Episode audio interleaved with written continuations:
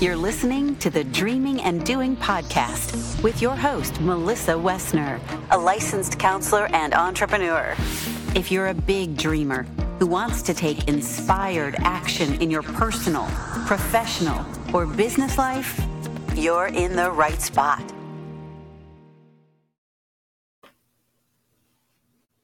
Hey, big dreamer. If you listen to the last episode, then you know that not everyone is a big dreamer. And while it can feel so discouraging to be around someone who doesn't share the same optimism and excitement for what is possible, I want to take some time to acknowledge some of the very real barriers that can get in the way of someone's ability to dream. I'll be talking about some things you can do to get over your own self doubt too. Before I do that, however, I want to share a story about a doubter I experienced in my own life. Let's call him Dad. It was probably Thanksgiving, and we were all sitting around the table eating when I casually mentioned that I was going to sign up to run a marathon. You see, the Baltimore Running Festival is always in October, which means that I would have just finished running the half marathon.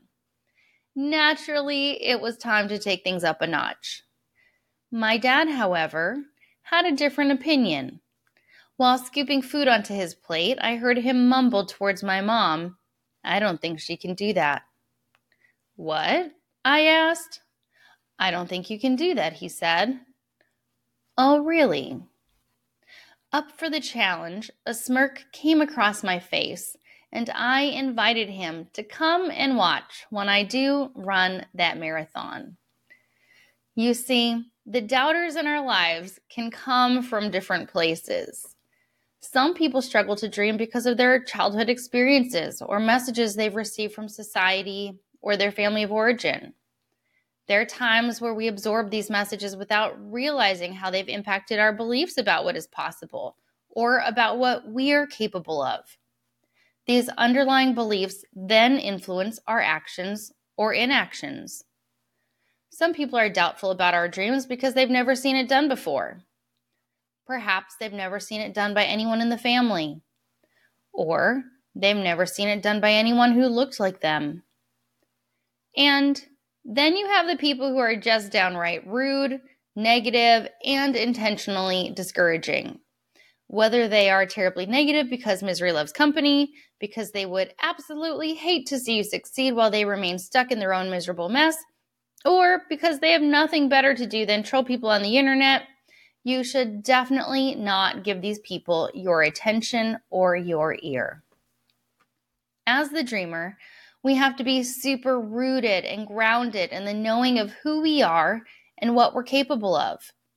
If we lack that rootedness, it will be easier for us to feel wobbly and discouraged and unsure of our own abilities when faced with someone who struggles to dream and is full of doubt. If you're sitting there listening and wondering, how in the world do I become more rooted and grounded? I don't even know how to do that.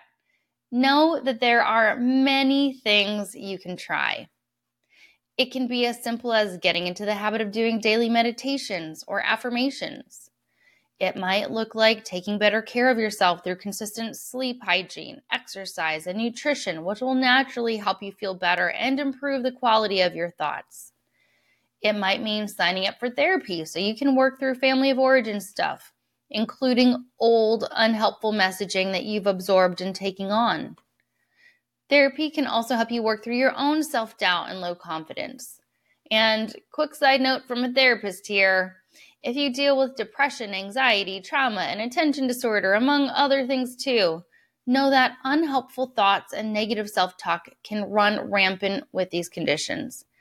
It's important to know that those thoughts have nothing to do with the truth about who you are and everything to do with what's happening in your mental health.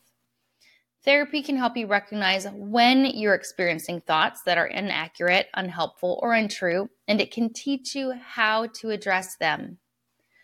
Coaching is another option if you're looking for support geared towards your professional and entrepreneurial dreams. And you can be intentional about surrounding yourself with other big dreamers who will get excited by your big dreams and who will support you and cheer you on. join a coaching program, a mastermind, or go on a retreat like the one I'm hosting.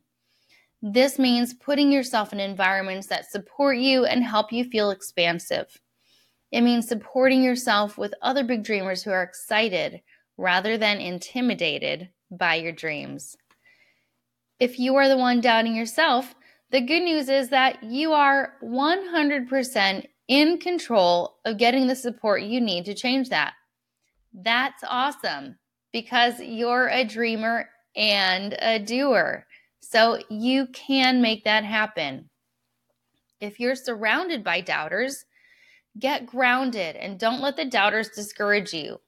Use their doubt to drive your dream, and when you accomplish it, you can give them a front row seat to seeing you achieve it. Which brings me back to dear old dad. In case you were wondering about what happened to him. Well, Firstly, he gave me permission to share the story. And you can bet that I too gave him a front row seat to watching me run my first marathon. And because I really wanted to rub this in, I may have left behind a very special sign for him to hold while watching the race, which read I lost a bet today. My daughter can run a marathon.